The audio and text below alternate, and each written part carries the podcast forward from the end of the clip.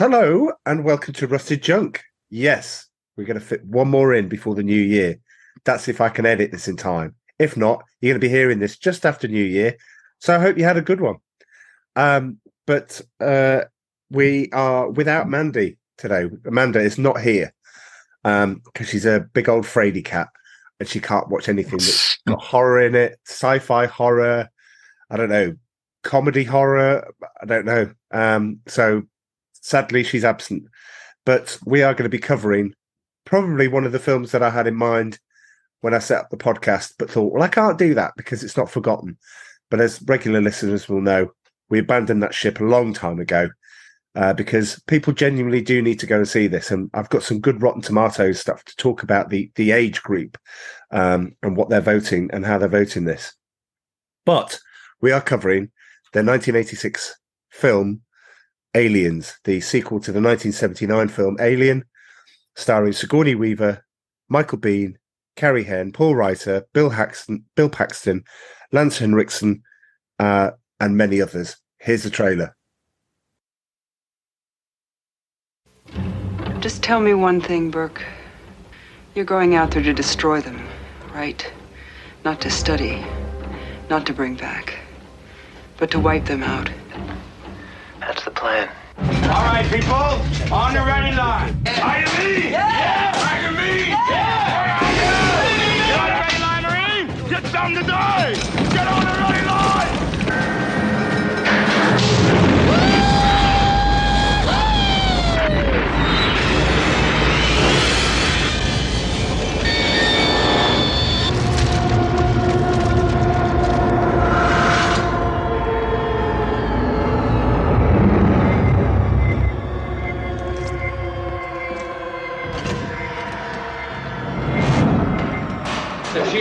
your light up here. Keep back, don't scare. Movement! Talk to me, Hudson! Uh, I got signals. I got readings in front and behind. There's nothing back here. Look, I'm telling you, there's something moving and it ain't us. Get them out of there!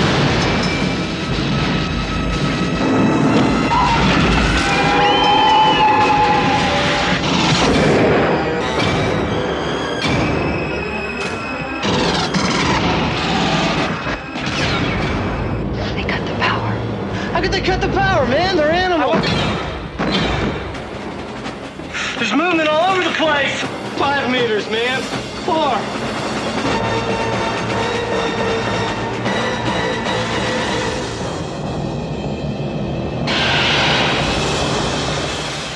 Aliens.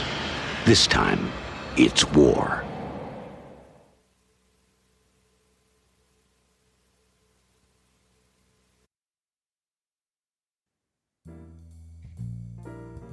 So, what do we think of the trailer? Well, sold it. Yeah, it's. I, I'd expected it to be more 80s.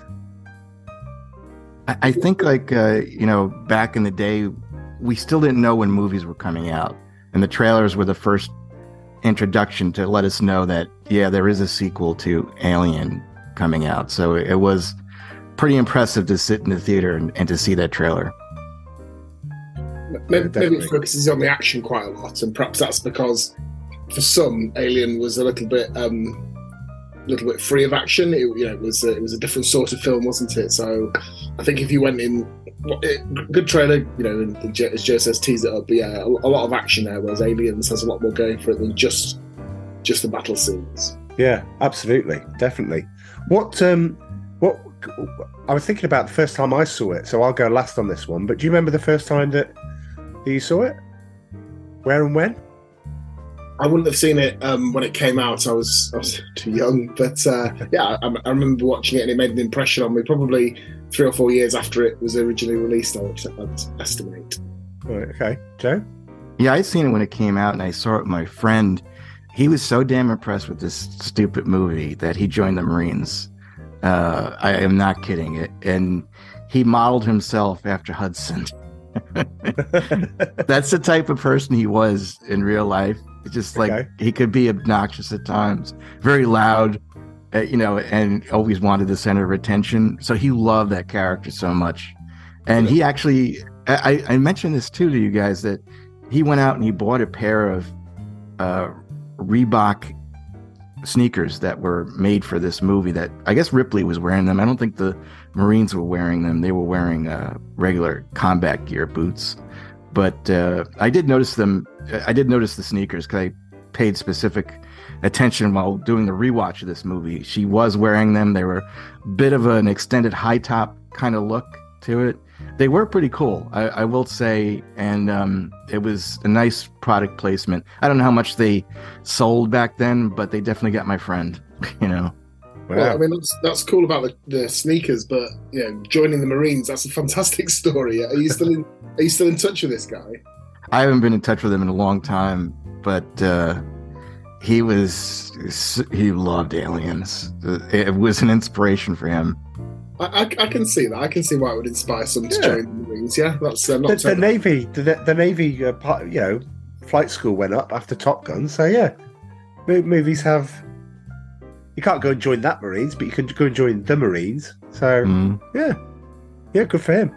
Um, mine is weirdly in a cinema at the time. Um, so people that listen to a previous podcast might will know this already, but my parents used to put 300 quid in my pocket, ship me up to a student house in Newcastle for the, for the summer.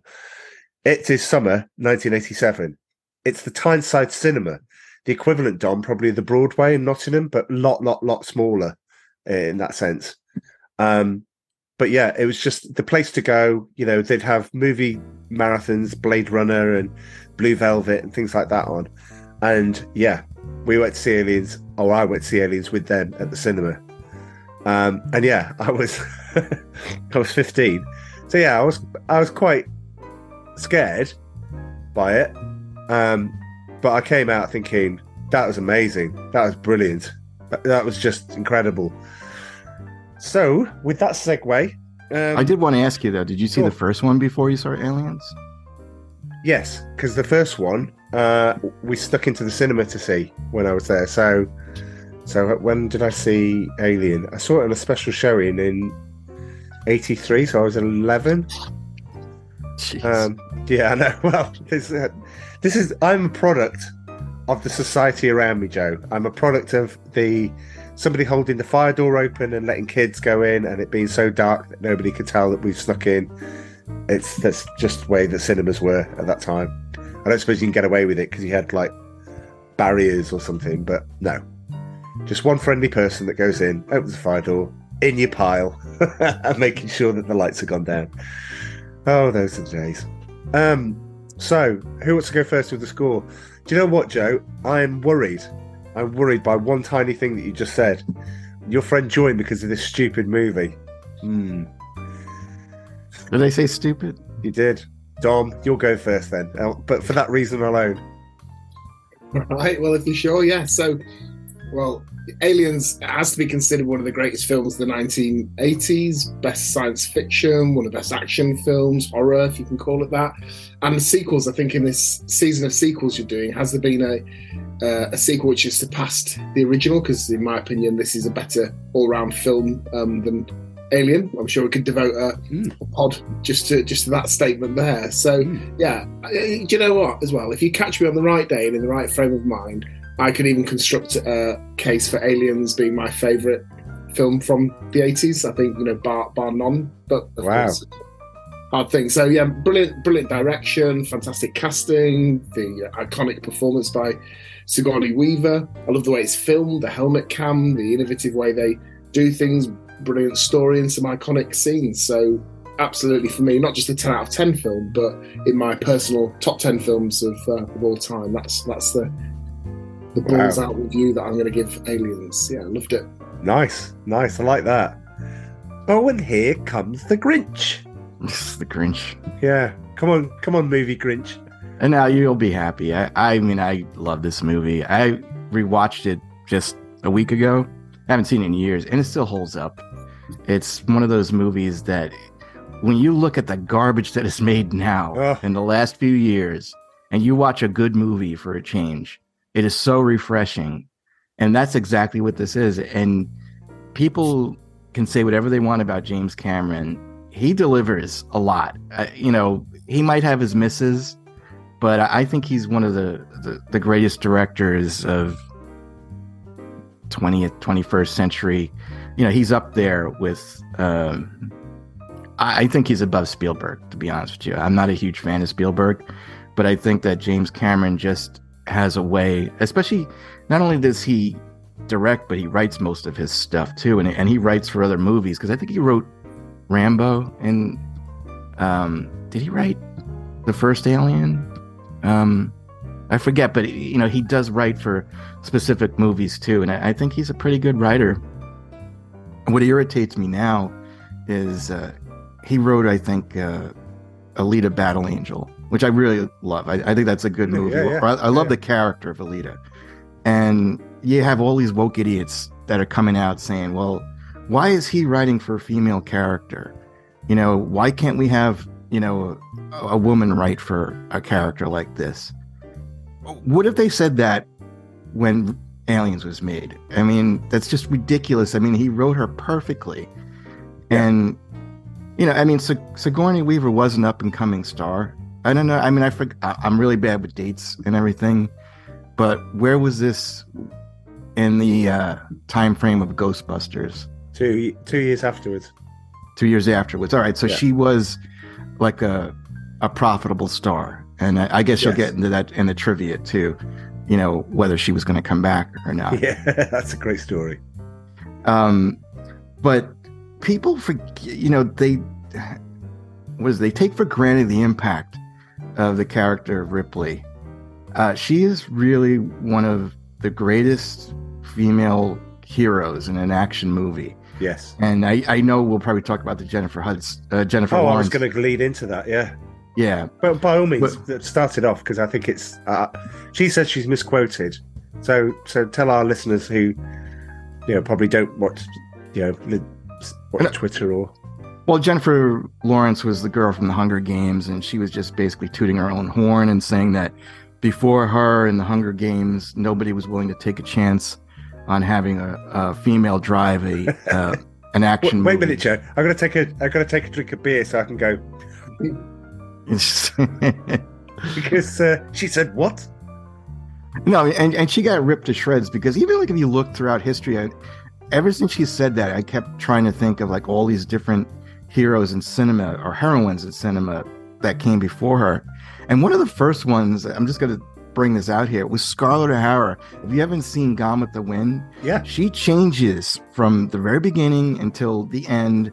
And it's through her perseverance that so many people survive. It's just, you know, again, you don't have to be killing people every five minutes to be a hero. You know, mm-hmm. you, you can be a hero in, in different ways. But getting back to aliens, it's just the character of Ripley is so iconic. And especially over in Japan, when you look at anime, they were influenced by her, I think, her performance. Because most of, I would say, when you look at anime, I would say there are more female centric main characters in anime than there are male ones, and they definitely pay like a, homage to Ripley. Like I don't know if you guys, I'm a big anime fan. If you guys ever get a chance, watch Appleseed, and the character is called Deunan Newton. I kind of wonder if that's also kind of like a tribute to Newt in a way. But Okay. she is such a great character, and she is like Ripley, except she's on steroids. Uh, I if I'd watch the first ten minutes of the movie, and if you think it's crap, just turn it off. It's Right, it's amazing. Um, but yeah, I mean, I, I I really enjoyed the movie. I kind of wrote some notes because I I'm like a little half asleep since you know I'm also recovering from illness. Um, but what else? would- I would love to see James Cameron direct a Star Wars movie. You know, uh, because Star Wars is at that level right now where it's just uninteresting, and I think that he could redeem all that. But he's stuck with his Avatar stuff. Uh, Oh, I know. That's why I don't want him touching Star Wars between you and me. But well, yeah. I don't know. Um, but I, we'll get to James Cameron later too. oh, we will. We will. Um, but I will say for as far as the movie goes, my rating, I'll give it a nine out of ten. oh, Joe. I was. Are you trying to say that's a bad score? Joe, that's not a, re- a, a reflective. Oh, I, I thought we were gonna. I was gonna make a sign and I was gonna hold it up, going, perfect thirty or something like that. No, it's not gonna That's happen. I mean, away, it's, giving away mine. it's rare. I'm gonna give. What's wrong with it, Joe? 10. Well, No, I will. no. I'll point out specifically with the special edition. I I prefer the theatrical one over the special edition. The theatrical version makes no sense now that you know the special edition's out there. I think that it ruins the pacing a little bit by adding a but but what bothers me the most is seeing Newt and her parents because I prefer Newt being a mysterious character. Oh God, right? We're not God, we're gonna get. There's loads. This, this is why. You know, strap yourself in, listeners, watchers, viewers, whatever. We're gonna have a great time with this because we've got a lot of stuff, a lot of good stuff as well. We're not just gonna be repeating things that I think you've already heard on other podcasts. And believe me, I've listened to a lot of aliens podcasts, so that's probably quite qualified. My score, I wanted to spinal tap it. I wanted to turn it up to eleven. I wanted to give this eleven if I if I possibly could. It's it's the it's the perfect if you describe the film to me it is the perfect version of the film that you just described if you said we're going to do a sequel to alien whoa whoa whoa hey hang on ridley scott's classic alien well not sure you can it ends that's it you know everybody's died you know the you know the aliens died and no no no no no we've got a great great idea we're going to pitch it so there's a problem there um, fast forward into the future, and we're going to send some aliens down there. Uh, yeah, all right then, okay. And then they make the film. You're right, Joe. In a sea of absolute horse manure that's released, that classified, that tries to call itself good cinema.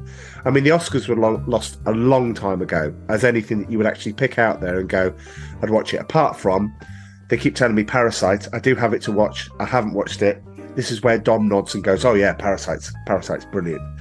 um, and possibly Joe if you've seen it, but it's more like that. Okay, so The Oscars, you, you go back and look at the Oscars, and I'm going to make a point here because I'm going to get to the point quickly.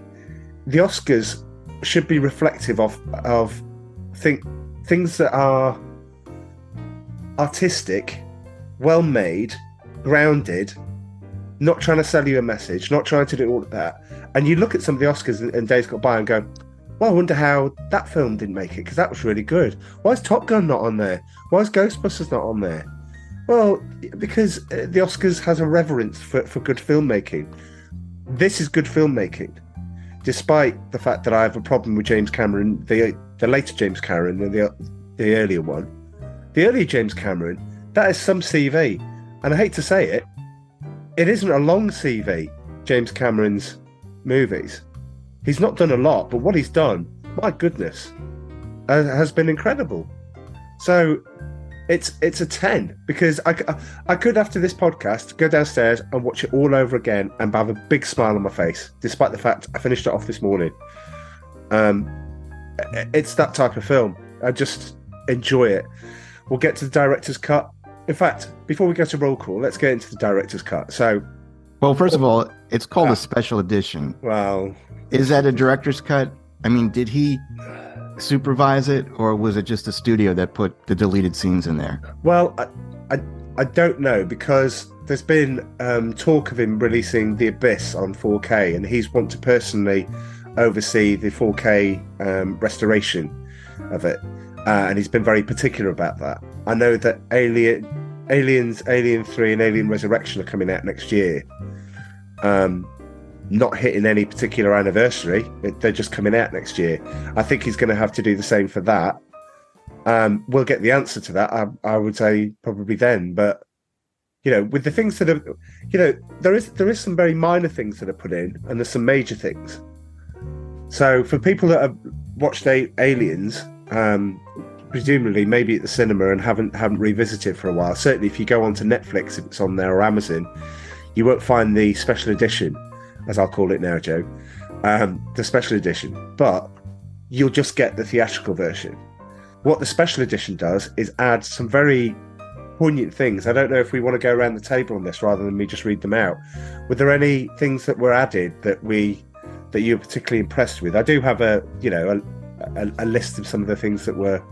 Well, be- before we dive in, I, I didn't get the memo, and I watched the theatrical version for this pod. Oh, okay. Um, and I think Joe's point earlier was correct. Like, for example, as I'm aware of some of what's in the Hmm. um, extended edition. But I think the way that Newt is introduced, uh, which I think is quite eff- effective and almost shocking. Certainly, the first time you see it, she looks like a refugee from a war, which I suppose she is. You know, with the Hmm. hair everywhere in the sewer, um, reminiscent of that Star Wars scene. You know, hanging around in the garbage um, area and things. I, I, I thought I, I'd rather see her like that abruptly as opposed to the backstory, which I think is left best left to the imagination. You know, when Ripley's interrogating her about do you have a brother? Where are your parents? And she says that they're dead. You know, I, I think that's effective and shocking. And like sometimes brevity is, is effective. So that, that would be my my commenter. Despite rating it as a ten out of ten and one of my favourite films, I actually quite like the seeing it as it was released in the theatres as opposed to the extended edition. I'd watch it out of curiosity, but not because I would see it as being definitive. So that, that's my two pence. Okay. Yeah, yeah.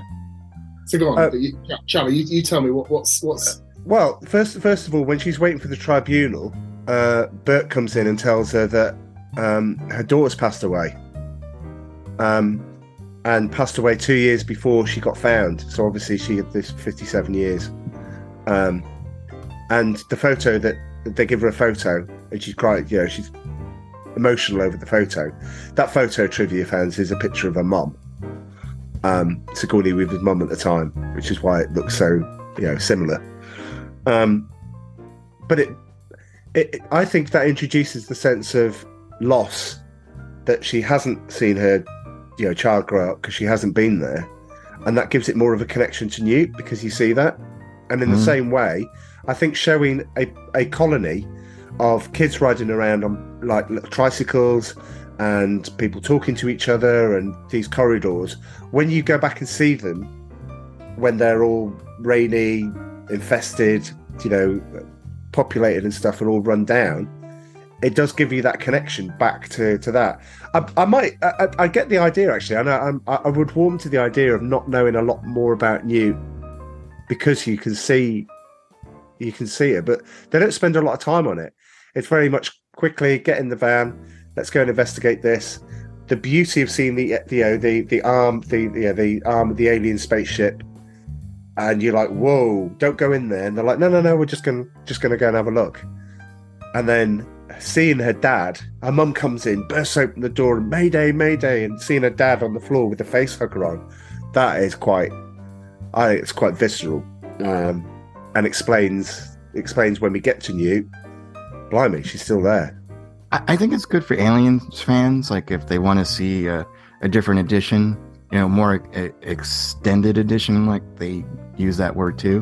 Hmm. But for me, I, I still prefer seeing the theatrical. Although I will say, I think that that scene with Ripley and her daughter was was very well done, and I kind of think too that. Uh, you know, it, it kind of mirrors her, like you said, her relationship with Newt. Like she lost her daughter by just by seeing her by two years, and that's a loss that she has to deal with. And now Yeah. it's almost like she's a, a, like a a mother to Newt now, and uh, that that kind of ties. Yeah. I, I didn't like that scene where she's demoted.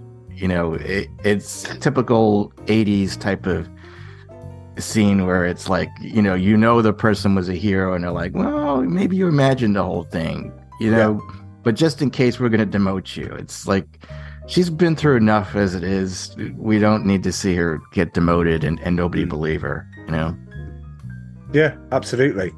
Um, just going through the other the other changes. Um, there's a bit where they when they first get in um, and they're looking looking around, they pick up a the motion tracker goes off, and there's a bit of tension there. They open the door and then they find out that it's a hamster in a cage.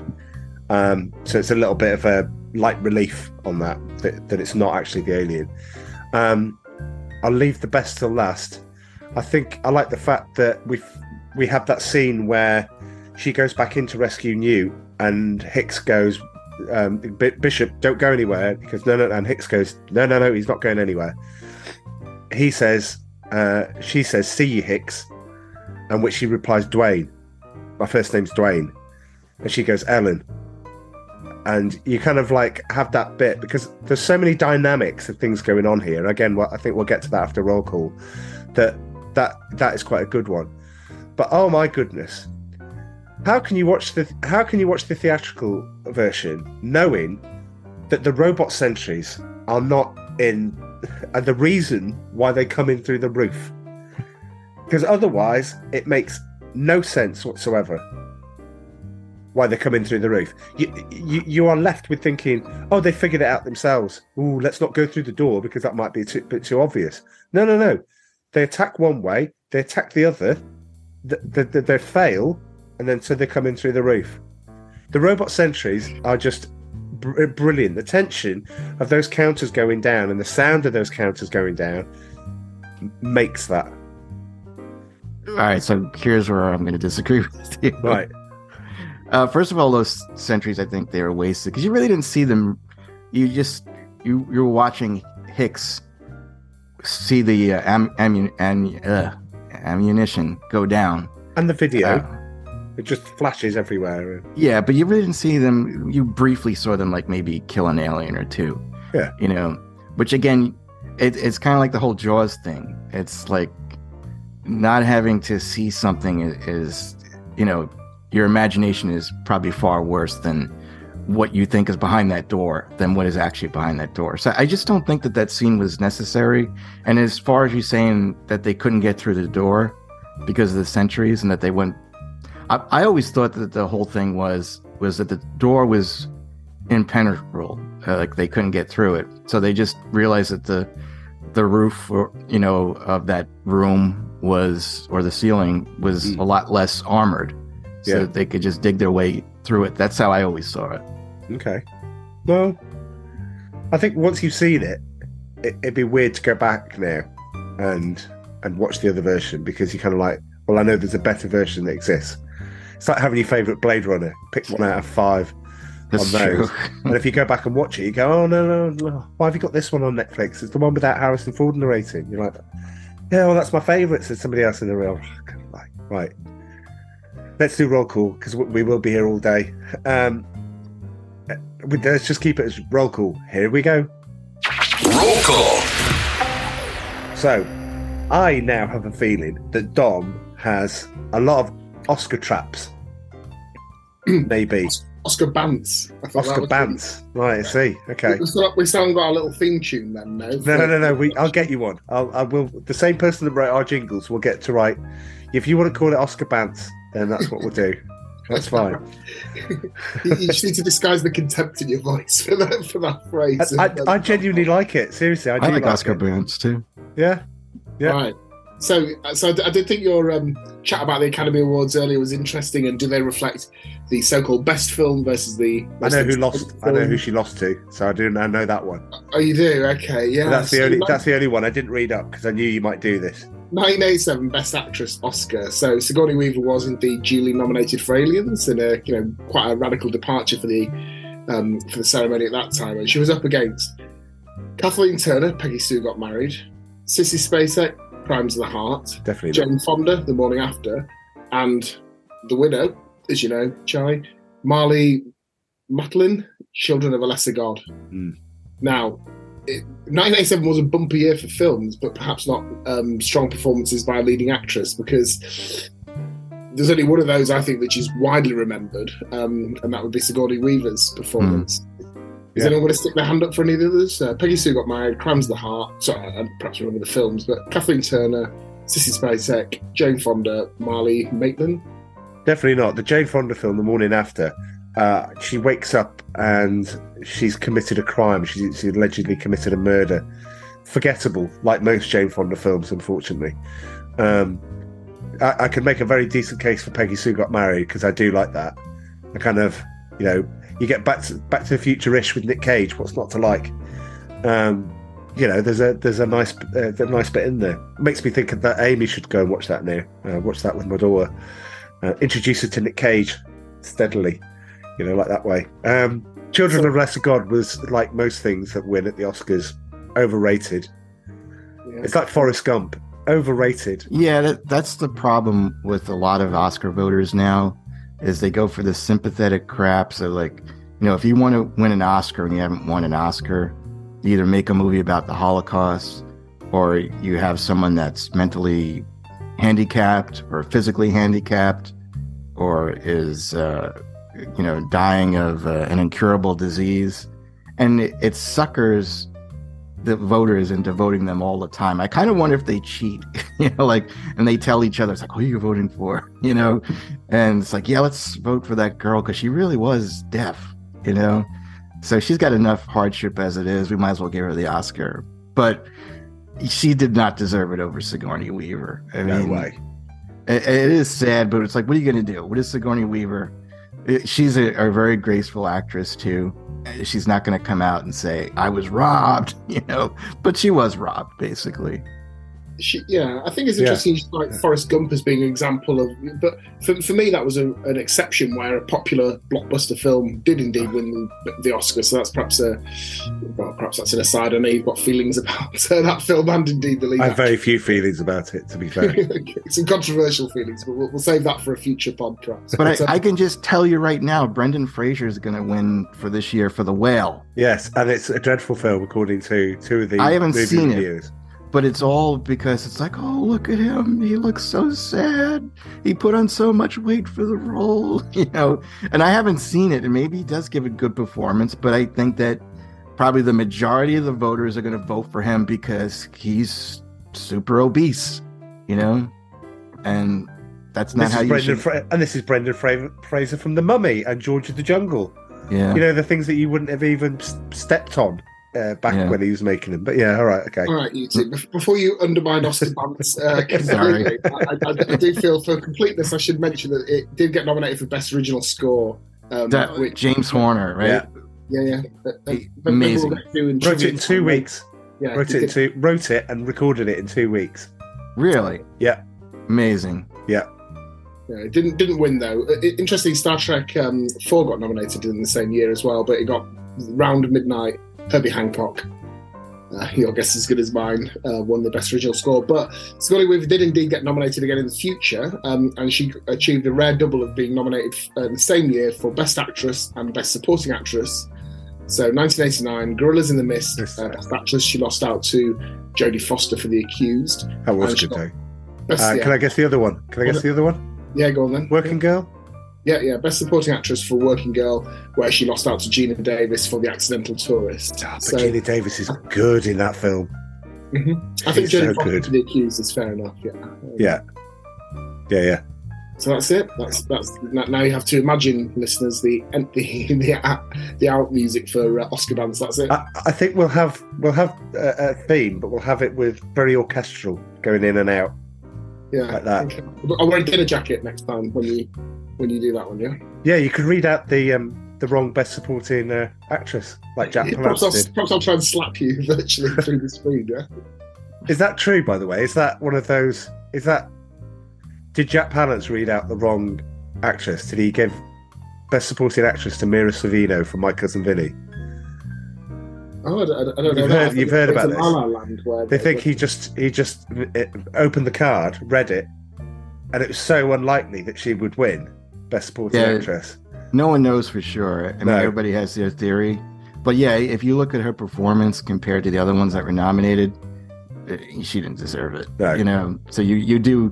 I kind of feel that that was the case, but we'll probably never know. This is like the Kennedy files, like where they just buried them. See that the host of Oscar Bants didn't even know that bit of Bants. See? Oh, yeah. Never mind. Working it in 2023. We'll get the we'll get the jingle. Um, but yes, I do enjoy that, and I was looking forward to it, and delivered. Speaking of Sigourney Weaver, what do we? do? I mean, I think this is her best role. Other roles, obviously, Working Girl. We talked on Ghostbusters. Um, one, two, the remake and Afterlife. Never one to miss a Ghostbusters uh, opportunity. All concerned that were that were from the original that were in the remake, hang your heads thoroughly in shame. It is one of the worst films I've, I saw in that ye- that decade, never mind year. Um, she starred in Dave. Do you rem- do you remember Dave? Yeah, yeah. Do, you- do you know that one, Tom? I, I know it. I don't remember it well, but I'm aware. I, I remember you watching it. Yeah. So. Uh, Oh right, yeah, yeah. I, ju- I had my wall of videos. I had the video stuff there. Yeah, um, yeah. Basically, Kevin Kline um, uh, is the president. Uh, what does he suffer some illness or or he he has a problem? So they draft in this guy that's exact same exact lookalike from him and say you need to be president. You need to keep the keep the thing going. Um, and Sigourney Weaver plays his wife. Um, it, needless to say, she goes, but at the end, I knew all the time. Um, she was the voice of the ship's computer in WALL-E. Uh, she was in Galaxy Quest, of course, and the quite abysmal, and I know we uh, agree, disagree on this, Joe, but the quite abysmal and highly overrated Avatar. And yes, she's probably in the next. I didn't like her in. Avatar. Um, what was that movie that she was in with Jennifer Love Hewitt? And uh, oh, I didn't write it down. the both of them were so hot in that movie, and they were playing like mother and daughter. Gene Hackman was in it. Uh, oh, okay. Anyway, it, it was. Uh, it's a fun movie. Anything with Jennifer Love Hewitt was worth watching, but Yeah, we'll just leave I it think I think Dom's on the case. Um, but uh, while we're waiting for that, Michael Biehn. So Uh, let's go. Where do we want to start? uh, Tombstone. Yeah. Well, you can take it from here because I know there's a bunch of Cameron stuff in there. Well, of course, he was in the Terminator. It's Carl Reese in the Terminator. Um, then this then comes back for the Abyss, where he plays uh, Hicks, but with a um, severe psychological uh, uh, deficiency. Um, uh, Navy SEALs. Not that he's been typecast at any time. Navy SEALs with Charlie Sheen. Yay! Big shout out for Navy SEALs. Um, Tombstone, The Rock. Uh, he was in Planet Terror. He was also in The Mandalorian.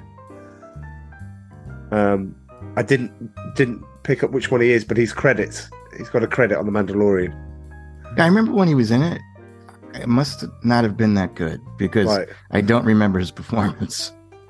See, I got told. So I went to a um, a Comic Con, uh, one in Wales. No, no, not glitzy like San Diego or anything like that. Um, but the, one of the guys that gave us a lift home was one of the sort of bouncers that looks after the stars there. My mate went to see Kiefer Sutherland, paid two hundred quid just to have a photo with Kiefer Sutherland. I'm like, anyway, so he did that, and on the way back, the guy went, Michael Biehn is a white. I mean, I can say it, arsehole. He said he's not very. Uh, he gets drunk the night before. He turns up. He's not ready. You then have to get him get him into the, you know, into shape so that he can meet the fans. He's stinking of alcohol and stuff like this. I don't know if that's true. It was just one person's word, but I mean that's what that's what he said, and and I kind of felt a bit sad with him telling me that because if it is true, I was like, I, I would never see him as that kind of person. Um, Not said. Uh, I I've heard that too. Um, oh, okay, well, he's a bit he's not the, the nicest person, but that might make sense for why he didn't have much of a career. You know, after all his Cameron stuff. You know, like he kind of fell out of existence. Yeah. And then comes back and oh look, it's th- that guy from Aliens is in The Rock. Not for long, by the way, but yeah, maybe because you, you look at the filmography and it just tails off, Hmm. and it could be because he's not. Um, any any favourites in that one, Don? Prefer prefer him in. Uh, I mean, I know we talked about the film as being. I mean, I'm going to pretend Joe gave it a ten, but yeah, go on. Uh, Terminator and Abyss are, are classics. You, Yeah. You're right, it's not on the rock for very long, but that, that's a brilliant film as well. So uh, no, he, he, yeah, you're right. His career did tail off, but he had a good ten year stretch where he did uh, quite a, quite a number of excellent films. Yeah, absolutely. absolutely. I think he's good in this. I think I think he's a strong performer. Oh, you know, yeah. we'll, we'll get into the critique of the film later, but um, I, I think he's a, an excellent actor in this. In this, brings a lot to the role. Yeah, absolutely. Um, Carrie Henn. So if you go and watch the um, Netflix series, the movies that made us, she is grown up and she's part of the talking heads people that are interviewed. Um, she screams a lot in this film, so that scream is iconic. You can hear that scream and you know, oh yeah, that's Newt from Aliens. Um, she only did one other other film. That's it. She did this one and a film called Thunder Island in 2020. Uh, that's it. Didn't do anything else. Um, I think she's in property. Uh, but yeah, she comes across as really, you know, respectful. Loved loved the um, uh, being looked after. Everyone was like looking after her, making sure that she was all right. Um, so yeah, She, she's one of many Anglo-American uh, parts of this film. Obviously, f- filmed in the UK. She was, although she's an American child, she was. They picked her up at a school in England. Um, you know, I think her father was in the army or the air force or something similar to that. Uh, so yeah, it's one of a number of links, and we'll get onto some of the rest of the ensemble cast later on, who were who were in fact British uh, as well. So yeah, but I think I think what's interesting about the casting in this film is there's a number of career highlights here. You know, either they didn't go on to do anything bigger and better, so this was their highlight, or like Sigourney Weaver and Michael Biehn Bain, is that how you pronounce it? Um, you know, this was the, the pinnacle of their career. he probably gets fed up of being called Mr. Bean, but you know. Um, Paul Reiser. Now, I have to make a confession. I love Paul Reiser from My Two Dads. The very, very well, I'd like to say popular Joe. Was it popular? Uh, it wasn't too much. In, no, it wasn't groundbreaking, but you know, it was on TV. That's all I'll say. And back in the '80s, you were forced to watch whatever they had on like five channels. You know. Oh, well, I, I loved it. Paul Reiser was great in that. Um, obviously, Mad About You as well. Uh, huge. That was that was big. No, I'm, Joe's I'm going. gonna, No. I'm going to come out and say it. Uh, If, if I was going to dock any points for this film and turn it into a nine and a half or a nine out of ten, I, I think this would be the case for the prosecution would be here. I think Wow. he's in this film. I don't, I don't think he's uh, I agree. uh, effective. I think he's wandered in off a rom com. Um, I'm not surprised to hear that he's got a rich uh, career in, in romantic comedies and kind of television fluff because I just thought he was miscast. He lacked the kind of threat and uh, charisma to do what he does in the film to Ripley and to Newt. And um, yeah, I thought it was uh, a bit, bit of a clunking uh, addition to the cast. The only, the No. only one I thought who was miscast. He plays a, he plays a slimy s- sleaze bag. It's great. He's not slimy enough though. That's the thing. He's too too affable, too likable. I think. Yeah, it's kind of like uh, who's that guy in Ghostbusters we were just talking about recently? Um, you know that uh, he opened up the the containment. Oh, Oh, uh, um, Walter Peck. Yeah, Uh, um, William Atherton. Yeah. I would have liked to seen him maybe in the role. You know, kind of like at first, you know, be nice to Ripley and kind of like smooth her over, and then become a jerk later. You know, but who Yeah. knows if that would have worked? He worked? would have been much better casting. I, I agree. Yeah, but we would have known that. We would have gone. You went from like sleazebag to utter sleazebag in Ghostbusters. Oh, I wonder if he's going to do the same thing here. If you cast somebody that's like all guys lovable, then it's going to be a big thing when he switches because you're going to be like, whoa, whoa, whoa! I wasn't expecting that. Yeah, see, I can make a case for the defense. It, it's also weird too. Uh, he was a TV star, Paul Reiser, and a comedian. For him to make the jump to a theatrical one, so that kind of stuck out. Yeah. Well, you have Beverly Hills Cop 1 and 2, of course. He's Axel Foley's uh, partner, as such, if you call it that. Um, again, had a spell where he did nothing for a long time, um, but then popped up again in Red Oaks, which I highly recommend on uh, Amazon Prime. It's a very good series, all set in the 80s uh, at a golf club. So a bit of Caddyshack vibes in there as well. Um, the Kominsky Method, uh, Alan Arkin and Michael Douglas.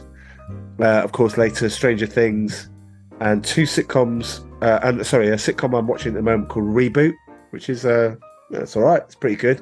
He's the best thing in it. Um, and of course, he was in The Boys. So, yeah, he's doing quite well. Yeah, yeah, he was in Whiplash too. That that that was a great movie. Of course, yeah, yeah, yeah, absolutely. So yeah, Paul Reiser. I, I, I like him. I was a fan before, uh, so it was, it was good to see him in there. Um, on to Bill Paxton, uh, who we sadly lost in 2017. Wow. Anyone want to uh, pick their? Well, it's, it's it, there's a list. I mean, you can guess them, but I guess you go by favorite Bill Paxton. I I have a I have a favorite. I do Uh, too. Bill Paxton film, and it's not one that probably resonates with everyone else, but it's still my favourite. I'll go last. The, the, my favorite one that isn't Aliens would be Apollo 13. Ooh, Hmm? okay. Yeah, yeah, yeah. Uh, Because it's would, hi- Yeah, it's him, Tom Hanks, and Kevin Bacon, isn't it? yeah, Right. I forgot about that.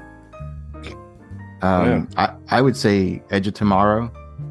Okay. Yeah, where yeah. He, play, he plays kind of, kind of like the drill instructor. Um, yeah, yeah, yeah. um, yeah, I thought he was great in that movie. But he's he's done a lot of really good performances. Oh, he has. Well, I, I, go on, let me guess. Let me guess yours. Go on, Is it, is it Twister? it is Twister. I knew it. Because when I when I met you, I had Twister on on. In fact, I got Twister on DVD when, when they first came out. And You yeah, loved it. Yeah, I I remember loved you it. really loved that film. Yeah. absolutely. What's not to love? And then I went to Disney and went on the ride.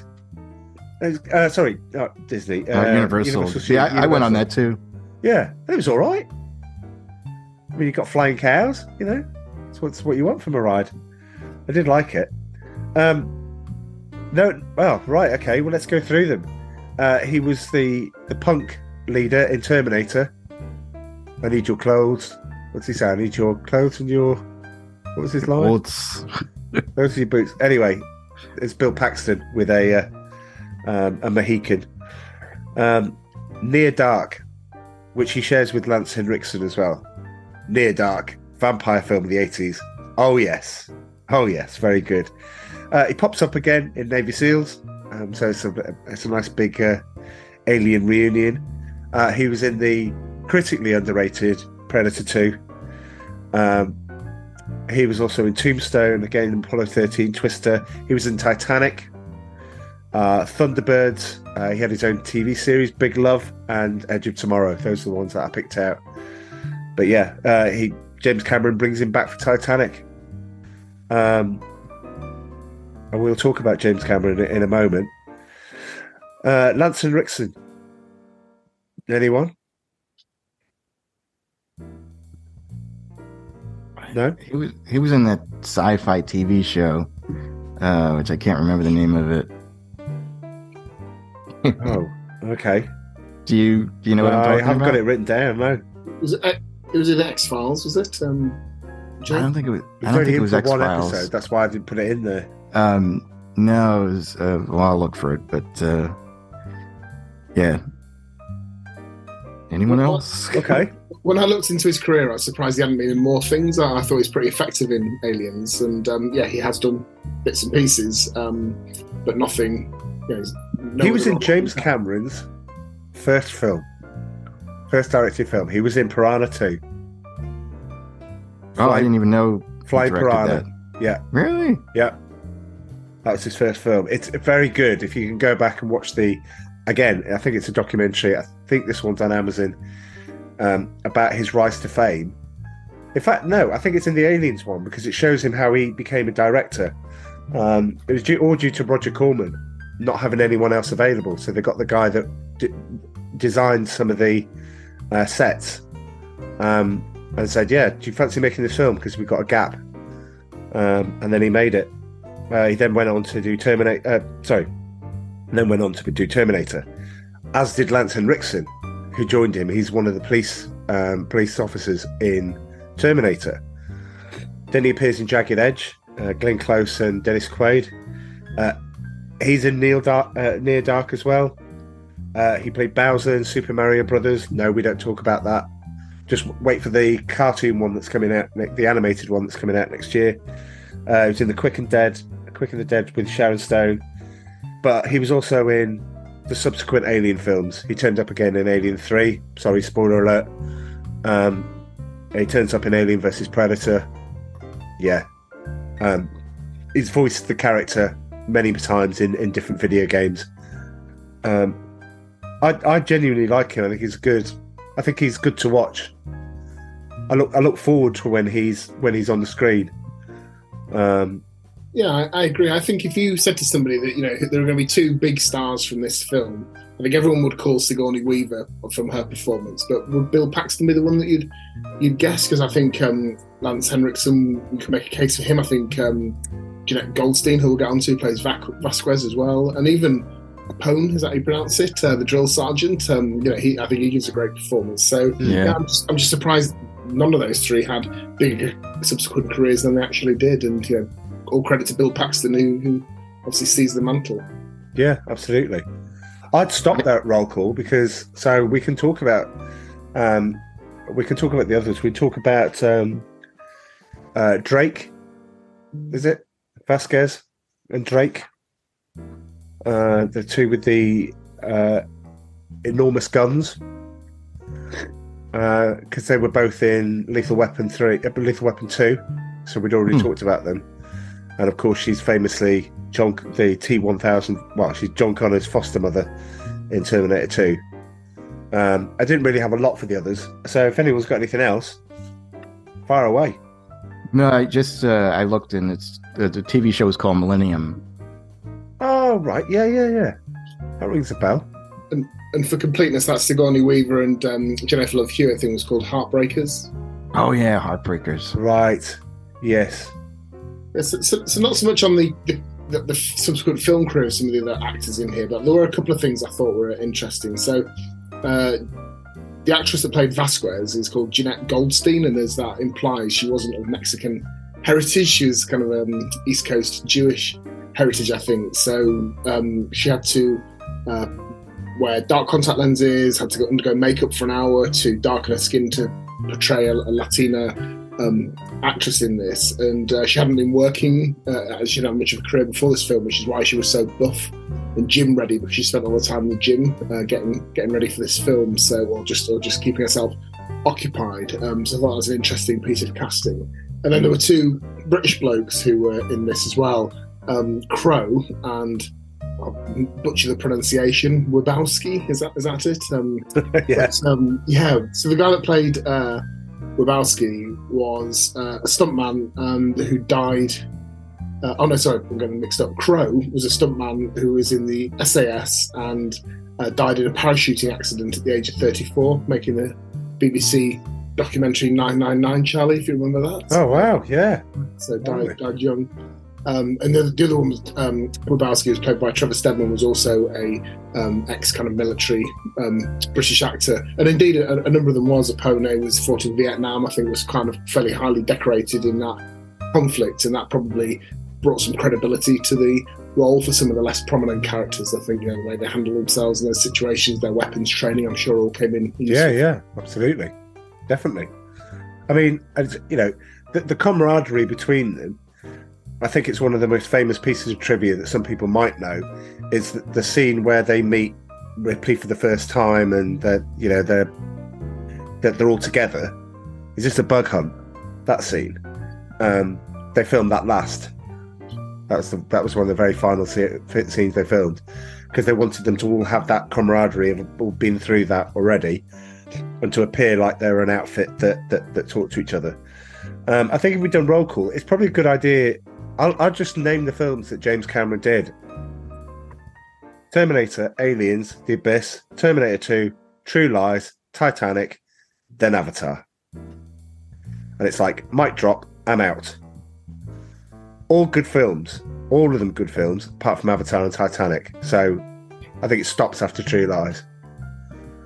Well, Titanic might not be everyone's cup of tea. I'm not saying I'd sit down to watch it, but I think it is a good film in the sense of good, epic, spectacular film. Ah, if it was on TV and it was halfway through, would you would you keep it on? Um, no, as a grown man watching it by myself, I wouldn't. But I can admire, I can admire, I can admire films that aren't necessarily specifically written for me. Um, so I think it's a film that I would admire rather than like. Let's put it that way. I. I, I just give the guy credit because, like, even I know you didn't like Avatar and Titanic. He somehow gets the audience to keep coming back to see his movies, like after they're released, and that's why Titanic was so successful. It was in the theaters for months, and that hadn't happened in years. It's just that some audience members just felt, you know, something towards that movie where they had to see it re- repeated times. I mean, I I've heard girls have seen it ten times in theaters.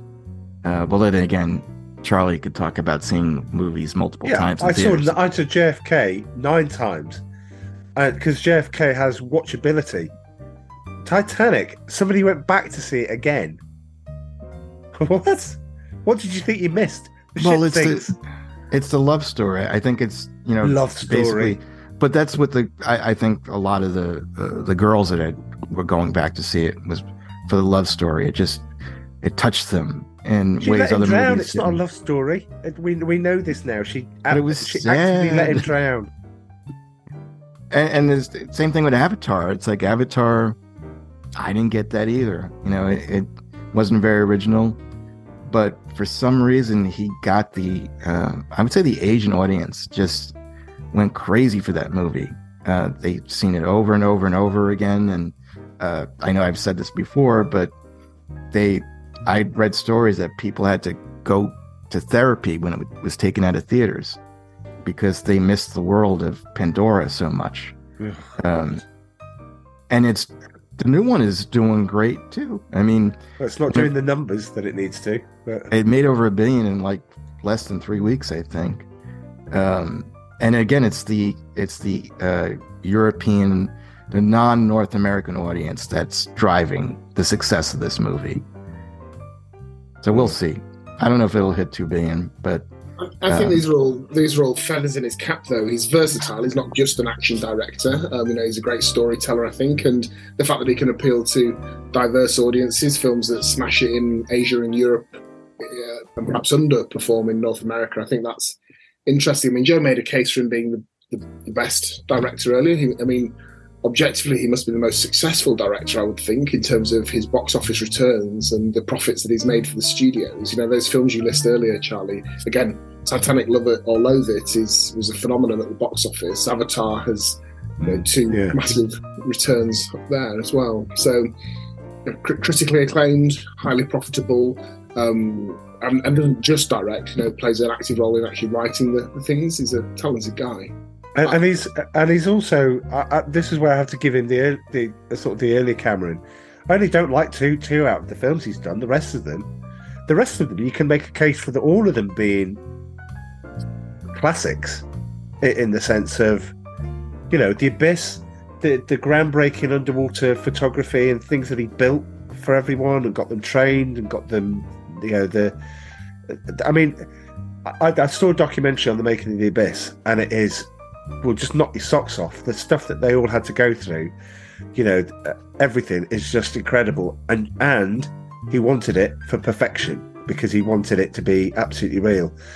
T2 Terminator 2 speaks for itself. I mean, it's it, it's you know when they talk about greater sequels, they do talk about Aliens and Terminator 2, and then they go to Godfather Part 2, and they not Ghostbusters 2, but they they they go they they usually have those two together because both of them are great sequels. And you're right, Dom.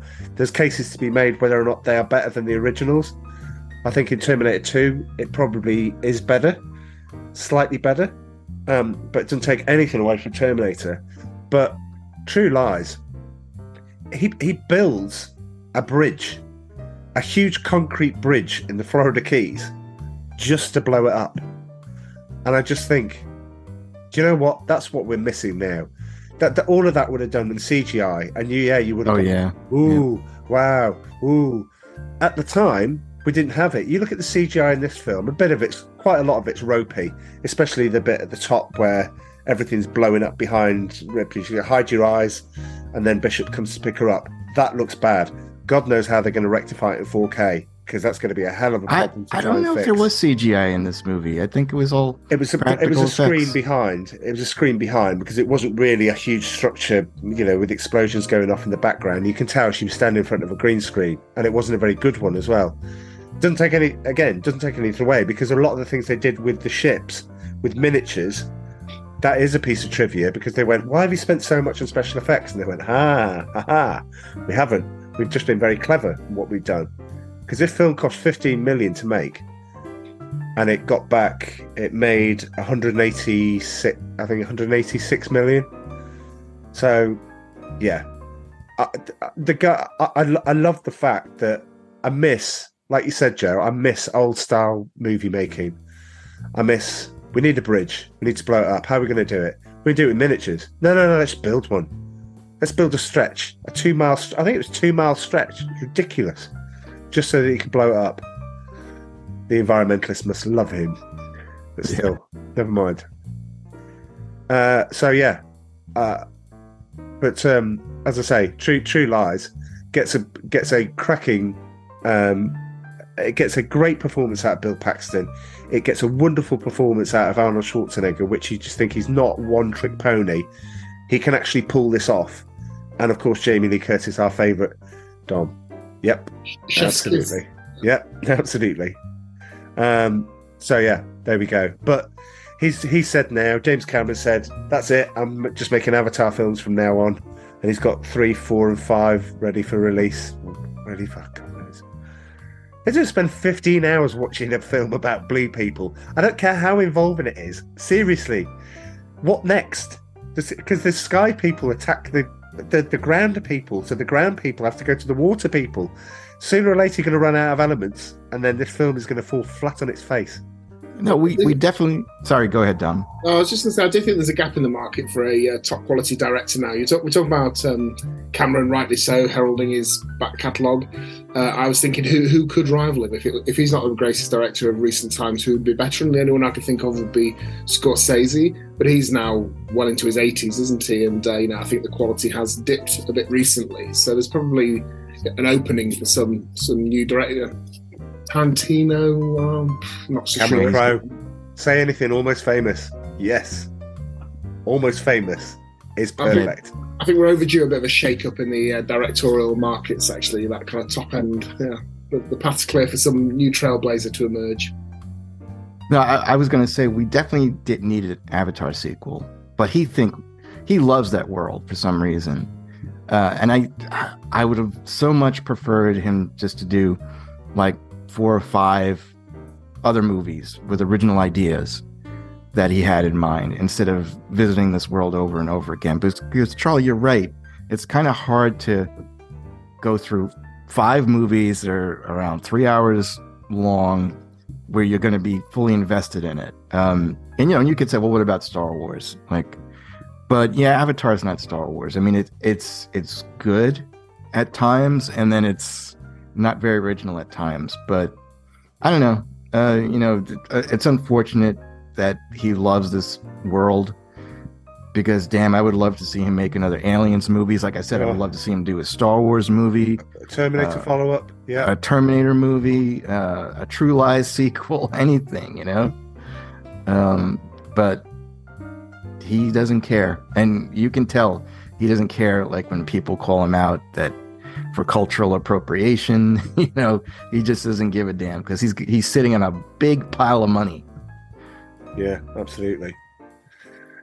Well, let's go into the film. I don't think we. I think Mhm. everybody knows the plot, so we don't need to like go through it like chronologically. But um, I, I just want to open it up. Probably was with after having said that scene from the start.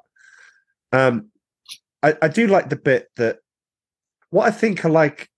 The reason, another reason why I like this film is the consistency and the callbacks.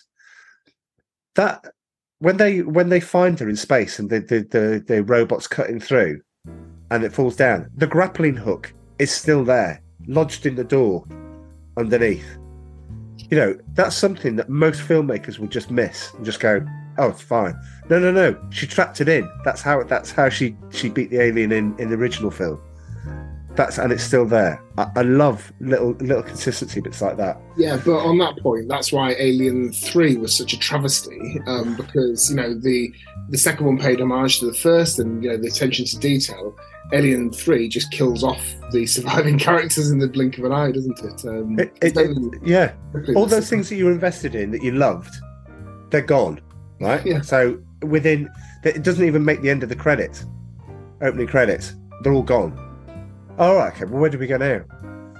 I I, I have soft spot for Alien Three. I I shouldn't because it doesn't really work, but it kind of does.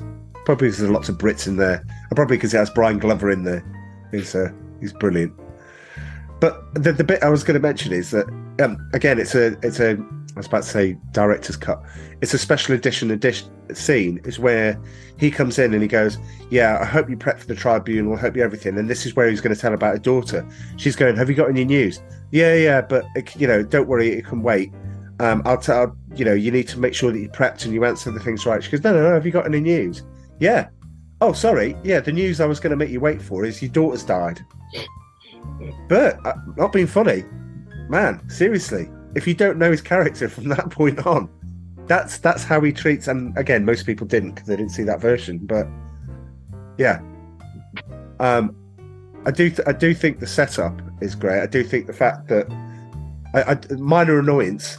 The the colonists have been there for twenty years, and they've never gone and done what Newt's parents did. Gone around the corner, gone around the rock, and seen this huge big spaceship there. Have they never been troubled by them? How long do these aliens exist? Presumably 20 years because they've never opened up and attacked or whatever. You know, there's a lot of things that I think are incon- as I just said, it's consistent, but are inconsistent in that way that d- don't make a lot of sense. One of the amusing, inadvertently amusing things from the start of the film is um, uh, is the 1980s conference room where they're all dressed in their 80s suits, smoking cigarettes as they're discussing the mission. I just thought, for a film which actually is quite innovative, talking about things like stasis and drone technology and terraforming, kind of bringing these concepts to a mainstream audience for the first time in the 80s, and then um, other things they obviously just lack the imagination of what a conference room might look like in uh, in the distant future. Because yeah, they just crack me up with their their 80s hair, their 80s suits. And oh, the suit, the suit with the collar up. Yeah, yeah. The collars are up. Yeah. Uh, well, that's a concession to it.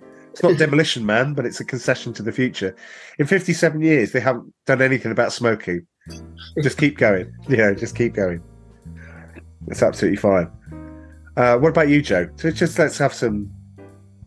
We can go anywhere on this with some random thoughts on uh, on it all. Um, or did you have uh, it? Did you have it in your mind that we were going to get through it chronologically? Well, no. You know, again, I, I've kind of said a lot what I I wanted to say about okay. it. All right. Uh, oh, it's all right. I've got other things here. I was just, you know, it wasn't just. Uh... Well, look, for, for, for, me, the film really start, gets going properly when they um, agree the mission and the crew are introduced. The crew wake up from their stasis and uh, Apone sticks a cigar in his mouth straight away as soon as they. Yeah. As this is not, not, even, not even cleared his chest and he's, he's already popped a cigar in. And then there's the kind of the the banter between the um, crew, and that's obviously a entertaining and amusing, and b uh, an effective way of establishing their character. And we meet Vasquez doing her pull-ups, and there's that excellent exchange of Vasquez. Have you ever been mistaken for a man? No, have you? And um, that's that's a great line. Mem- memorable little scenes like that, which I thought was was excellent. I think that was rare too. Like uh, Vasquez as a character, as a Marine, like you you rarely saw something like that. Usually, if you had a girl that was in the military, uh, she was kind of like an outcast, or she was, uh, you know, maybe bullied a little bit, or they, they would say, "Well, you run like a girl," or something like that. Like she showed that she can be just as, uh, you know, equal as the other soldiers, yeah. and I, I think that was very uh, ahead of its time and um, I, I, think she's a very cool character. I think you know it's hard. Like I like what Dom said. That probably the character I like the least is Paul Reiser's character, but overall, I think everybody's really good in it. Absolutely, and Vasquez. If you notice in the film, you can go back and look at this. She's always first in the firing line. She yeah. always put herself first there. She's like everyone behind me. I'm going first. Especially when the, like... the door opens for the first time. They override it the door opens. Iconic. Door opens. She's standing there with this huge, great gun around her, and she's just like, "Yeah." And everyone else is nowhere to be seen. She's like, "Yeah, yeah, I'll do it. I'll do this." I yeah, I was watching that, and, and I was like saying, "Is it because she's brave, or is it because she's the first one? She wants to be the first one to kill." You know, and, and I have a feeling that's what it is. Probably a bit of both, yeah. But they, but they, don't draw a big arrow to it, do we? And like, you know, put their chest out all proud. Oh, we, we are doing this. It's all about the feet. You know, it's just the way the film is shot and edited, and it, and it works all the more effectively for that. I think, um, definitely. That, in fact, that is a that is a very good point. It's not it's not a huge arrow going. Sigourney Weaver is is you know strong and confident and tough and all this sort of thing. She's not. She's thrown into it. She suddenly has to deal with. I need to do something about this. The maternal instincts kicking in the the slight love interest with with uh, Hicks. All of these things are kicking in. She's going, I've just got to get it done. I, I, I, she probably wouldn't even say that she's particularly brave. She'd just go, "I've got something I need to do," and nobody else seems to be sorting it out. So I'll have a go.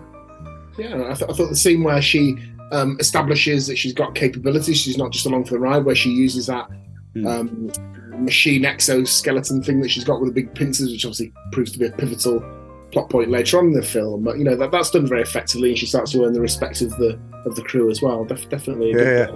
But but this is where the film really starts to take a different tangent from the original Alien. Uh, you know, when they start breaking out all the guns and the ammo and the grenades and everything they're going to be taking in there, you think, right, you know, we are in a different film. That you- You're kind of rubbing your hands together, thinking, "Great, we're going through the gears now," and, and that's obviously Yeah. when when they when they go onto the planet and, and the film uh, goes through its you know, one of the most Eh. effective, enjoyable phases.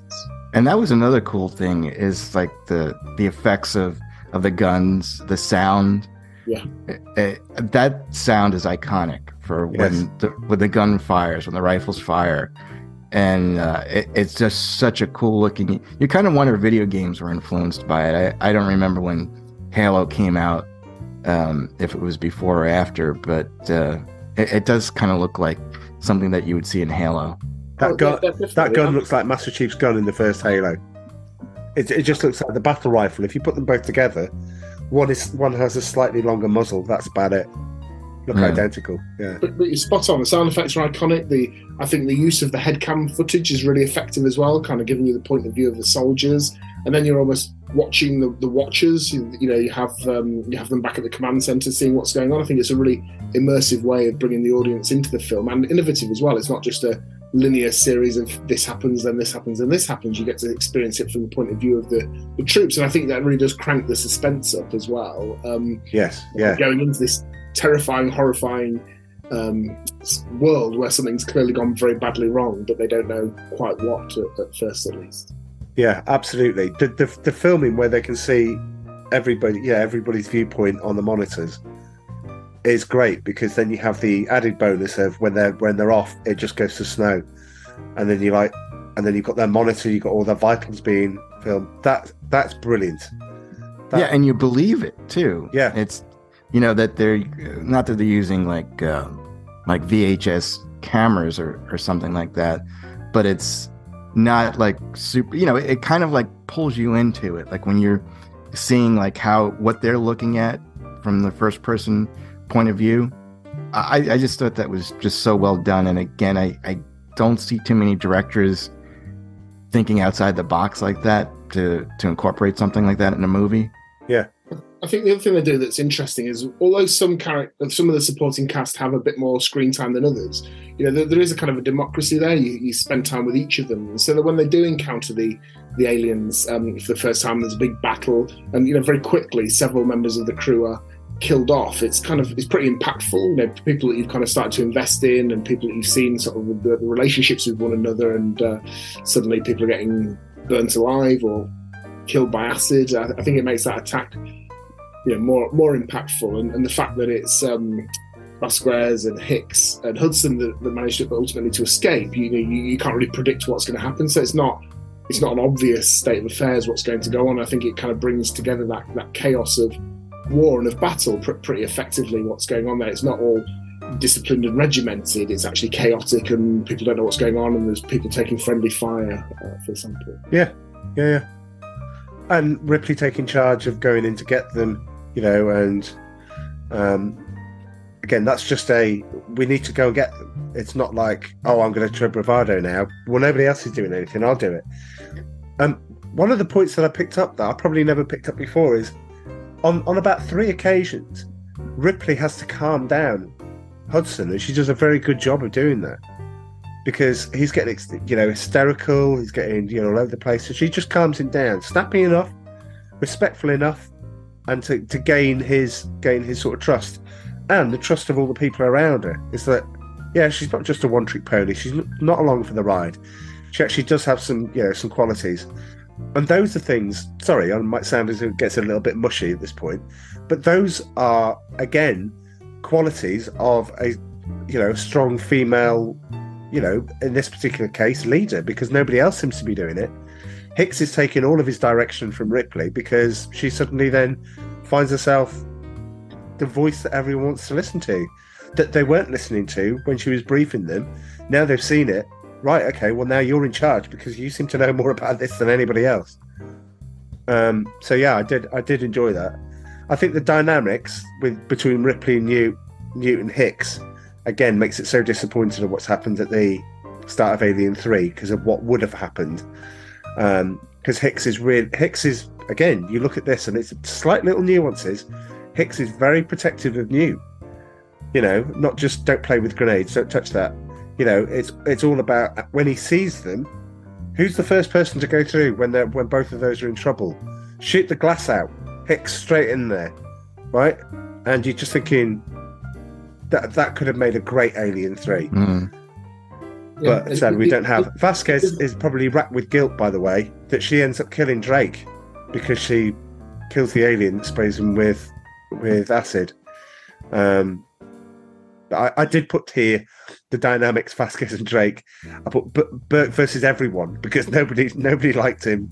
The audience didn't like him, but Hudson I think had ha, has the the cinema audience on his side. You know, and it's weird and it's and it's nice, Joe, if you say that the the person that they looked at out this ragtag outfit, um, not as uh, not as tight as you would have thought. Your uh, friend wanted to go and join the military just to be like Hudson. I love that. Uh, what I feel find that's interesting about the whole thing too is that the Marines come in, they're overconfident. We don't know how much battle they've really been in before, Mm. but they feel like that they have the advanced weaponry and like they can destroy anything, and they're looking for a fight. Ripley has been in that fight. She knows what it's like. She knows what the creature's like, but they don't nec- necessarily believe her. They they just feel like whatever comes at us, we're, it's just going to be target practice for us Yeah. you know, and they're excited like they're going on a roller coaster ride or something like that. You know, especially Hudson. You know, can't wait to go into battle. Yeah. he's just gonna kick ass like all over the place. And then you have the incompetent leader. You know, that makes like these. You know, he was advanced because of, you know, how people are advanced and they don't necessarily deserve to be in those spots just because of, of politics or whatever. And then he he decides that well we got to get rid of you know you can't have any live ammu- ammunition. I can't say ammunition today. And you I can't say it. Ammunition. Whatever. Thank you. Uh, when they go under that uh, that one area, what does it have? Like some kind of nuclear detonation or something like that. It's a Uh, it's um uh, exchange pipe or something. It's a venting pipe. Yeah. um, I, think, I think you're right, Joe, about the difference between people who have encountered the aliens before and the gung ho attitude of the commandos. I thought it was quite touching when they discover Newt and Ripley's trying to reassure her and says, Don't you think we'll be safer here? These people will protect us. And Newt's response is, It won't make any difference. You know, just that kind of flat fatalism with some justification. So I think, Yeah. I think that was really interesting dynamic. Absolutely. Um, I think it's probably. I know uh, only because the, the time time's moving on, but I think we could have a, a, a, another discussion if we move into trivia time. There's some things in trivia time that I think will spark some good things up. So let's go to trivia time because we're not we're not finished. Here's trivia time. Trivia time. So I think the first thing is how much do you know about the the filming of this at Pinewood Studios and the British crew that were. Do you know? Do you know much about it? I know a little bit about it. It's fascinating. It's it's fascinating because of the heroes that come out of this particular story. So James Cameron comes in, hires the same crew that work on Alien at Pinewood, and they all come back, and they are not happy because he's not Ridley Scott, and Ridley Scott's not making this film. So they're already sort of against him at the time. Um, so he offers and he says, "Look, here, I'll tell you my credentials. You've probably seen it, but I'll set up a filming for you all so you can all see Terminator. So you know I've not just made Piranha 2, I have made Terminator. You know, there is it's in safe hands here. And very, very few of the crew turned up. So Mhm. it started this dynamic whereby the, the the stars the stars like Michael Biehn and Bill Paxton especially couldn't understand the British culture. Oh, it's five o'clock now. We've got to leave. Yeah, we're all, we're all off down the pub or we need to stop now for a cup of tea. I don't know why I said it that way. Probably for you, Joe. But we need to stop and you know that way. And they didn't understand the work ethic because they go, no, no, no, you need to need to carry on. Meanwhile, the people the, the people that were working on it did not like James Cameron because the guy is a uh, a taskmaster. I don't think he's particularly liked while he's director, as in while he's directing, because he's very very demanding of what he what he wants. Um, and you could say that's probably why he got some great great things out of it. But um, what happened was uh, he had a first assistant director who was British, who was well loved by the well loved by the crew. And the guy used to call him and used to call him governor. So whenever James Cameron goes, "Can you set this bit up now?" and did it, all right, governor. And James Cameron went, "Can you stop calling me that? Because I just don't like it." And the guy came back and said, "Yeah, okay, I'll stop calling you that, governor." And so after a couple of days, he just went, "You fired."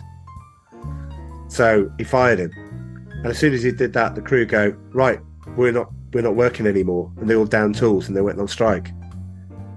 So suddenly they had this standoff between James Cameron and his then wife Gale Anne Hurd.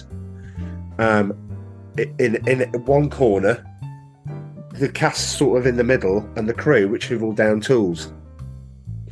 So Sigourney Weaver goes into James after I think it's after a couple of days because they can't lose a lot. Went into James Cameron's try uh, to see them, sat down with them, and explained and looked at it from the crew's point of view and got them to, to look at it that way. And James Cameron, the next day, called the crew together and apologised and said, I've been an asshole. I know that I've been an asshole. I know I'm not good to work with. I'm not touchy feely. I'm not very friendly. And because Sigourney Weaver did that, the, the, he then turned around and said, We've lost four days. We need to make it up somehow. He said the crew and went went the extra mile in order to do it because Sigourney Weaver had gone into bat for them. So they wanted to make the film a success for her. And I think that's just a great story. It's just Hmm, great that is a that, that she ends up being the peacemaker in all of this. Um, She's And, um she's yeah. half British, isn't she? Her mother was um English. So I wonder if whether that gave her some unique perspective halfway between the two camps. Absolutely, maybe. And then equally, when you're talking talking about filming, one of the other things which I think is great, the scene where they first go in, um, uh, sorry, where she first go in uh, to the, uh, to, no, sorry, let me get it right. The scene where they go in and see the uh, the bodies for the first time, and the woman opens her eyes, says, "You know, kill me." Uh, he spent an hour and a half, a perfectionist, getting the smoke just right on that in the set. And he said, and he was upsetting everyone. This is before the apology. He was upsetting everybody. And he just went, we said, we just need to film it. He's going, no, no, no, a bit more smoke here, a bit more smoke there. Just as they went to film it, the canopy on the front of the set went up, and the tea lady, there's no joke, the tea lady came in and said, Hey, want a cup of tea? and all the smoke disappeared out, out the door. I just thought that's great. Again, I got that from the uh, the Netflix documentary. I thought it was great. Um, the other thing, just before we go to, it, because I know I know some of you got some some as well. This is Rotten Tomato score. It's ninety eight percent with the critics, ninety four percent with the audience. Um, it's interesting that when you look at the critics, um, uh, uh, Ebert says, so at at Siskel and Ebert, Ebert says the ads claim you'll be frightened, and in this case, the ads don't lie. Gave it three and a half out of four. Siskel went, count me out of the fan club on this one, and gave it two out of four. And you're like, okay, you're both wrong. It's four out of four, but still. Um, anything else before I? I do have a, I do have a lot more, but yeah. Yeah, I was going to mention that uh, I, I told you this a couple of years ago. Neil Blomkamp, uh, he's a sci-fi director. I forget which movies he did. he District did one, Nine. District Nine. Yeah, that was his big one. So he came up with an idea of doing a sequel to Aliens, similar to like what they did with Superman Returns. Was they bypassed Superman three and four and they just took it off as though it didn't exist. Those movies and Superman Returns was a sequel to Superman 2. So he wanted to do a sequel to Aliens and disregard Aliens 3 and anything that came after that. Mm. And Probably in it, best. he would have, you know, Hicks come back and Newt come back and Sigourney Weaver, of course, come back as Ripley. And it sounded like they, they were all on board. you know, everybody wanted to do it.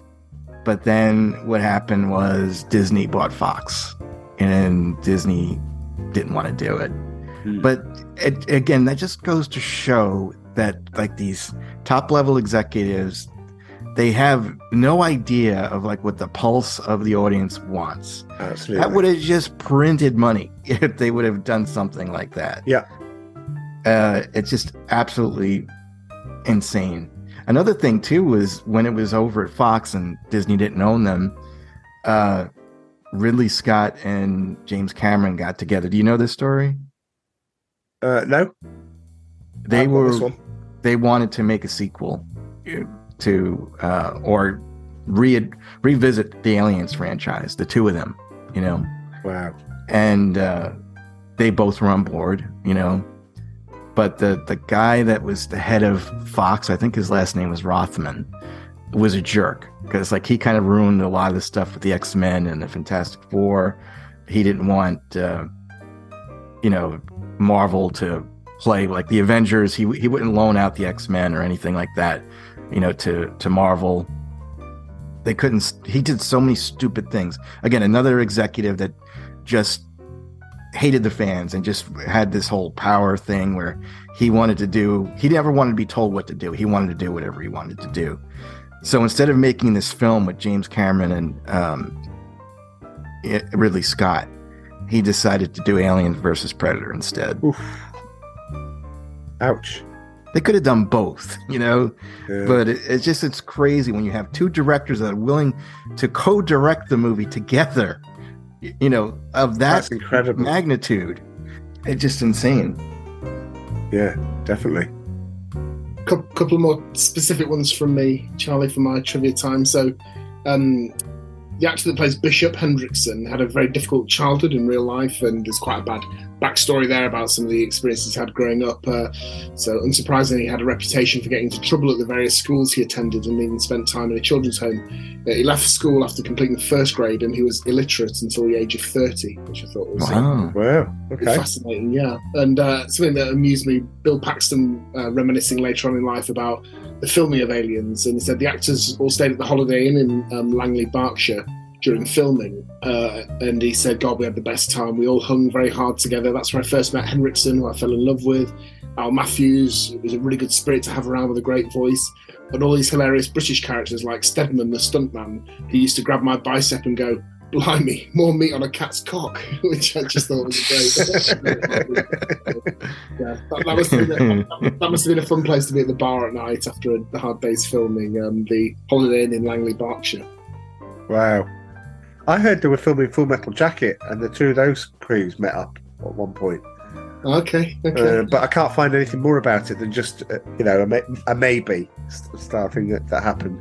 I'd like that Private Joker, and you get the two drill instructors. To, you know, Yeah, wow, yeah, that, that, that might have created some sort of black hole in space time fabric. But just lastly from me, then, you mentioned JFK earlier. Um, and at the age of eight, Bill Paxton was in the crowd when um, President John F. Kennedy emerged from the Hotel Texas in Fort Worth on the morning of his assassination. Um, photos of Paxton being lifted above the crowd are on display at the sixth floor museum um, in the Dealey Plaza. Oh, wow. Texas. So, Hmm, that's interesting. Full circle, Charlie. Oh. Um, just a few quick fire ones. Uh, when they say it's a 15 minute countdown at the end, it's exactly 15 minutes. So it's not just one of the throwaway lines. Um, I do like that. Uh, the set for the nest, Joe, you might like this one, um, was actually kept in place and they used it for the uh, interior of Axis Chemicals in Batman. Oh, Um, that's cool. so all of the raised things that they were up, yeah, they just reused them and painted them and, and just made it again. Well, that, that was filmed in Pinewood Studios, Yeah. right? Yeah, they yeah. did a lot of James Bond stuff there. Yeah. And I guess Superman.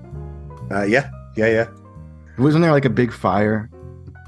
There was, and they lost. They lost a lot of memorabilia. They lost a lot of things that were in there at the time. But thankfully, you know, well, I've got my little piece of the orca, so I've still got my little uh, tiny bit Oh, of that's memorabilia.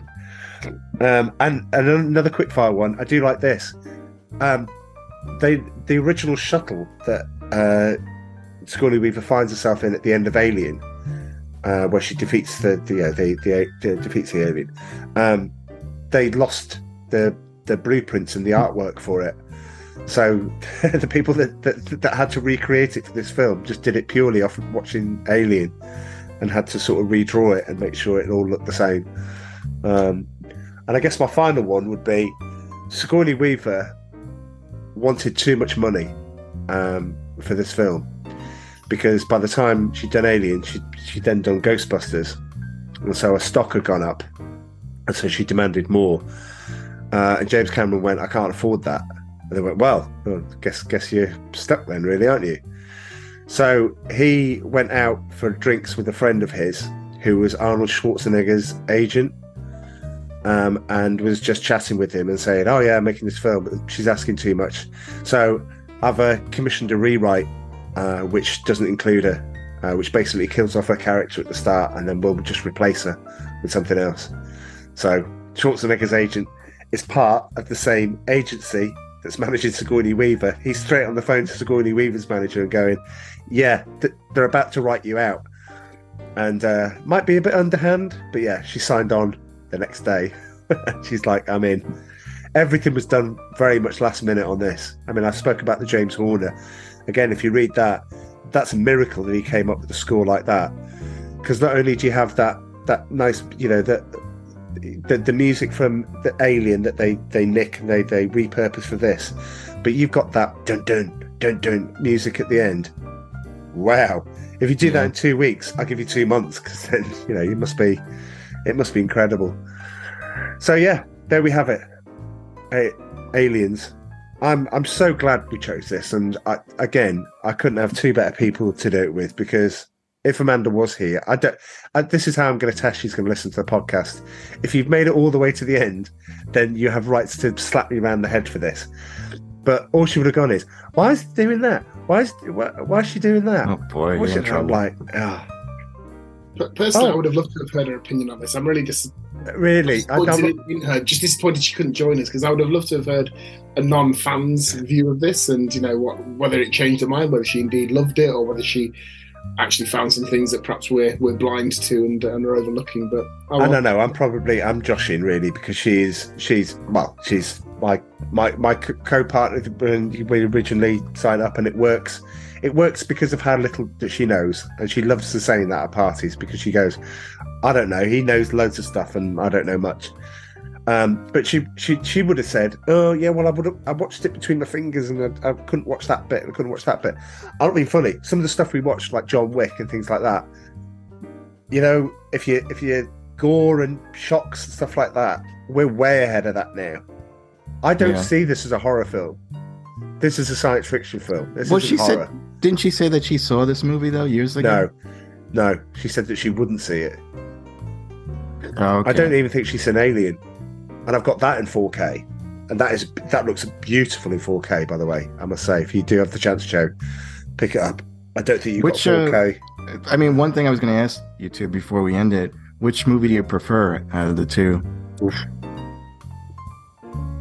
Uh, Well, I, I have, I'm- yeah, I prefer Aliens. Um, you know, it's it's for me, it's reasonably clear as well, and doesn't not to denigrate Alien. It's an excellent film as well, but I just think that the the blend of the action in this film makes it a superior film, more entertaining, more enjoyable. So for me, it's it's this. hmm. uh, can I not answer? If you, I mean, it's your, well- your podcast. Uh, it's you got Veronica Cartwright. Veronica Cartwright in Aliens is is so important because the emotion and stuff that she, the sheer over the top, and I'm scared and all this sort of stuff, is is brilliant. But tell me a scene of Tom Skerritt in the tunnel with the dot coming towards him, right? And he goes down one, then he turns around, and the flame, not even the flamethrower, just the flame on the flamethrower, lights up the alien, and the alien's doing that that's genius. That's how you know you're in the presence of greatness. Um, I, I, I, I have thought about this quite a lot of times, uh, which one I would prefer, and I can't call it. I, I, I'm sorry. Joe, what about what about yourself? I think probably Alien is a, a better written movie, but I think that Aliens is a more fun movie. You know that I could watch Yeah. Aliens over and over and over again, but probably Alien is the better movie. Um, but again, I just love Aliens. I, I will pick that every single time over Alien. In fact, I I saw this before I saw Alien. Oh, because I had no interest in seeing Alien because especially since it was one alien too, you know, and it's like, oh, there's a ton of aliens in this one. I'm on board, you know. Right. Well, um, then then yeah, two two for aliens. I guess three for aliens because I don't not discount it. It's just it's just on a level pegging. Um, yeah, I've really enjoyed it, and thank you uh, on on New Year's Eve as well. Um, Well, what, what a way to see out 2022. absolutely, what a film to see it out with. I don't know what's coming Yeah. next. Have, have we don't finished the season? Are we still on sequels? Or uh, I was still on sequels for a bit. Um, I, I, I, I went out with um, uh, Amanda on a couple of days ago. Uh, we went out in Birmingham for the evening, had a had a lovely, really, really lovely time. And she's sort of come up with a a season seven um, theme, which we'll discuss when we finish this. So yeah, sorry, we're not going to tell it you at the moment because it might not happen. But I keep threatening Grease 2, and she said I'm not doing that. And Oh, I'm like, boy. well, you know, well, I don't think it's my choice. Uh, I think it's it's you know, we'll not do the flip coin uh, disaster that we did earlier in the earlier in the year, but I think it's yeah, it's one of you two that does it. So if you two want to, whoever whoever does it next, the other one goes afterwards. I would say, and well, let's keep the sequel thing going. Yeah, because I know I, I know I picked them. We picked the Christmas ones. I picked this one. I think we were all in agreement we wanted to do this one, but it was my choice. Um, yeah.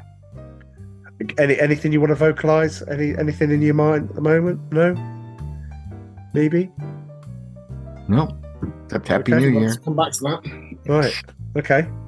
Cool. Right. Well, uh, I may may edit this now, um, so you might see it just before uh, New Year. Um, depends what the beer situation is like downstairs. It's, it solely rests upon that.